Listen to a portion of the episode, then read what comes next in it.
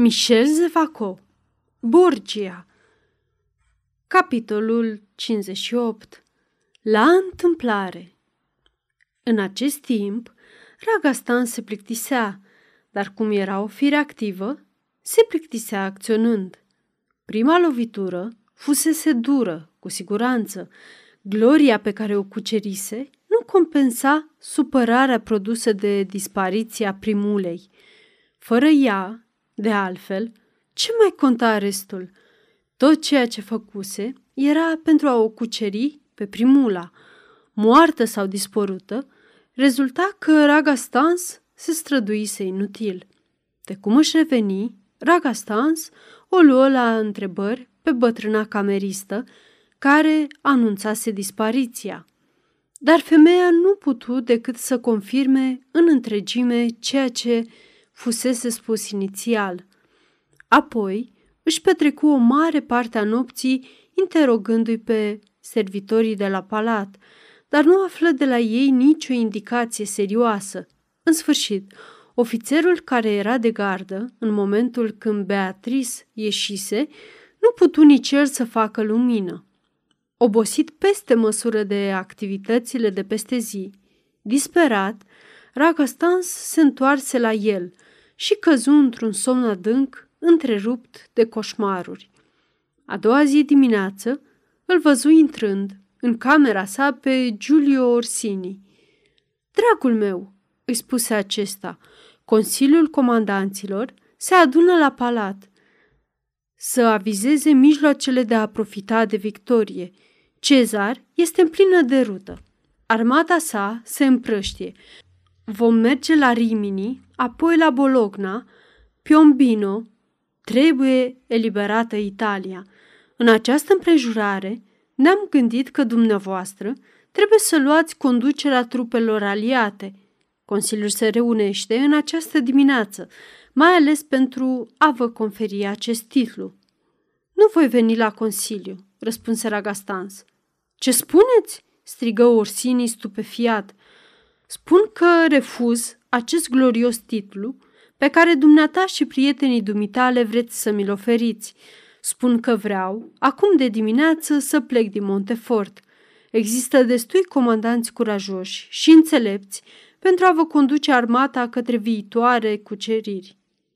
În ceea ce mă privește, am decis. Tânăra contesă a dispărut din Montefort. O voi regăsi sau voi muri." Orsini, emoționat, îi întinse mâna lui Ragastan.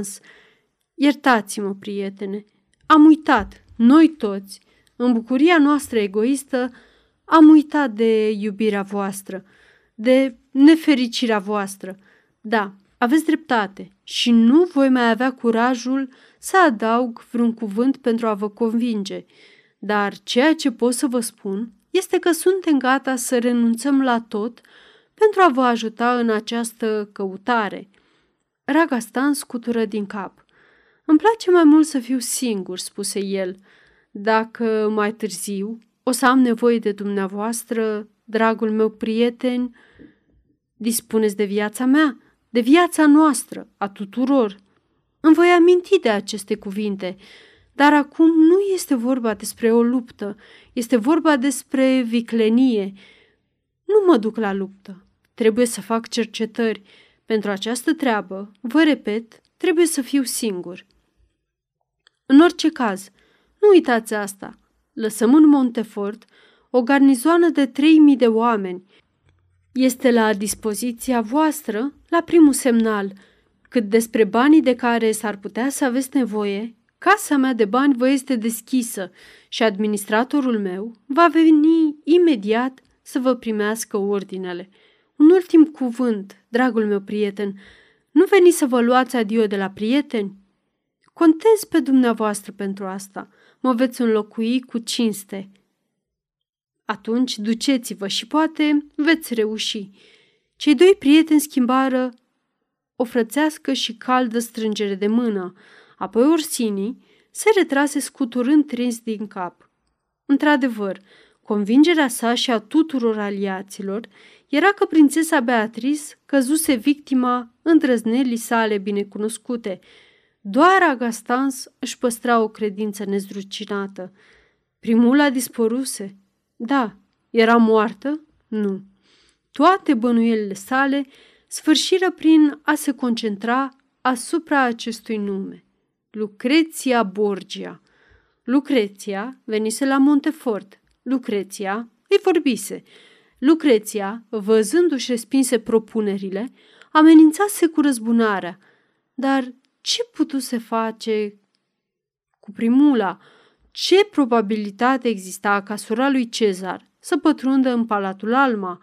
Ragastans o bănuia pe Lucreția Borgia, dar îi era imposibil să-și formuleze cu claritate bănuiala. Își spunea doar încrâncenat că trăiește, că l-așteaptă și era hotărât să o caute. Îl chemă pe Spada Capa și dădu ordine în legătură cu o lungă călătorie.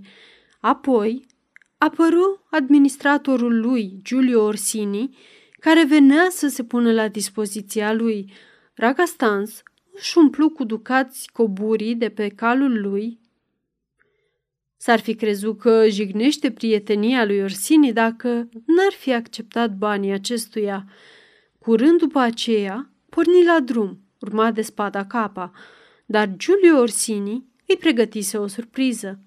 În momentul când ieșea pe poarta palatului Orsini, unde locuia, văzu pe stradă un șir dublu de soldați care îi dădeau onoruri. Aproape de poartă, el îi întâlni pe comandanții care îl așteptau grupați și care îl salutară în urale. Ragastans, foarte emoționat, nu vrut să se oprească. Se mulțumi să strige: "La revedere!" spuse el, îndemnându-și calul la galop, și se îndepărtară rapid. "Unde mergem, domnule capitan?" întrebă Spada Capa. "La întâmplare," răspunse Ragastans. Cuvântul era aproape exact. Ragastans nu avea decât o singură indicație. Ofițerul, care o văzuse ieșind pe primula, fusese întrebat. El răspunsese: "Pe acolo," și arătase un drum care înconjura meterezele Montefortului pe o lungime de jumătate de leghe, înainte de a se afunda în câmp. Informația era vagă, dar Ragastans trebuia să se mulțumească cu ea. Porni, deci, pe drumul care fusese indicat. La capătul unei ore de trap, Ragastans se trezi în fața unei ferme izolate. Nu întâlnise până acolo niciun han, nici altă locuință.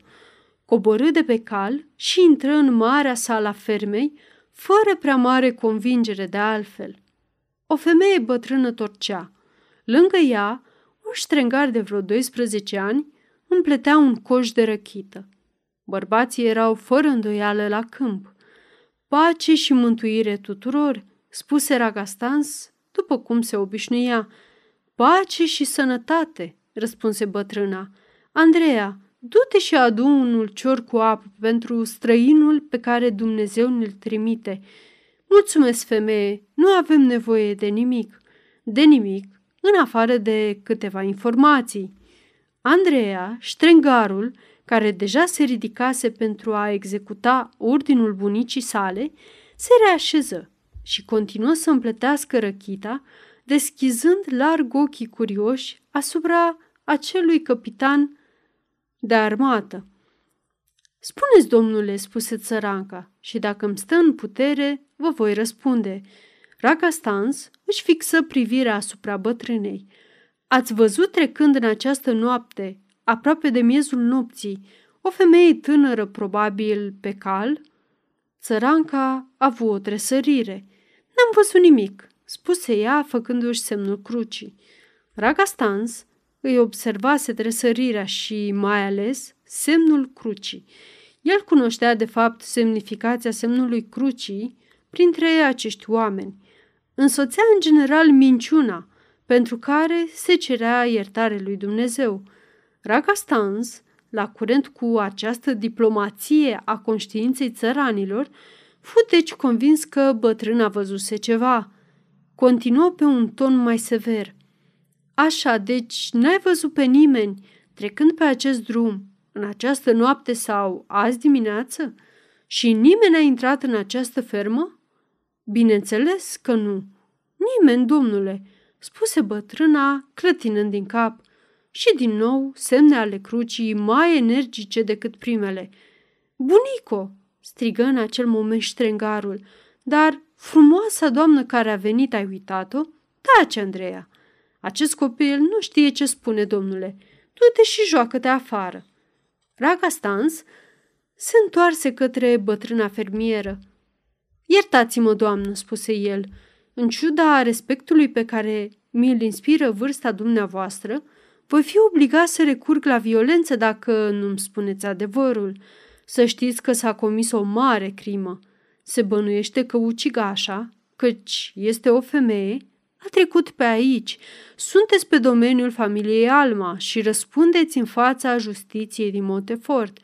Dacă nu îmi spuneți adevărul, este posibil ca în această seară să fiți arestat împreună cu toți locuitorii acestei ferme. Domnul Iisus să aibă milă de noi! Cum să fac? Căci ea ne-a amenințat cu moartea dacă unul dintre noi spune vreun cuvânt vreodată. Și eu îți jur că nu vi se va întâmpla nimic rău dacă spui adevărul. Gândește-te că dacă contele Alma este destul de puternic pentru a vă proteja, furia sa s-ar putea să vă distrugă." "Ei bine, da, dragă domnule, a venit o femeie acum câteva zile. Cine este această femeie? Nu știm. Noi nu știm nimic. Este adevărat.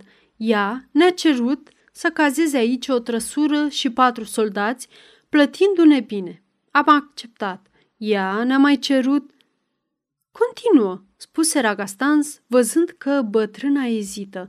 "Ea ne-a cerut să-i dăm pentru o noapte sala cea mare a fermei noastre, punându-ne să jurăm că nu vom încerca să aflăm ce se petrece acolo, și pentru asta ne-a plătit.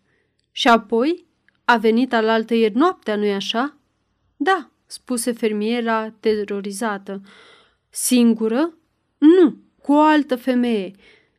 Ragastans stăpâni un strigăt. Începuse să întrevadă teribilul adevăr. "Hai, încheie, ce s-a mai întâmplat?" "Am auzit că zgomotul unei discuții, apoi soldații au intrat, au luat-o pe tânăra fată, o, mizerabili, au pus-o în trăsură și au plecat toți." "În ce direcție?" întrebă Ragastans gâfâind. "Către poalele muntelui." Ragastans nu ascultă mai mult. Se repezi afară și sări pe cal. "Această infernală Lucreția!" urlă el, lansându-se în galop în direcția indicată. "Răpită! Ea a răpit-o! Ah! Am iertat-o de 2 ori! Din nefericire pentru ea, acum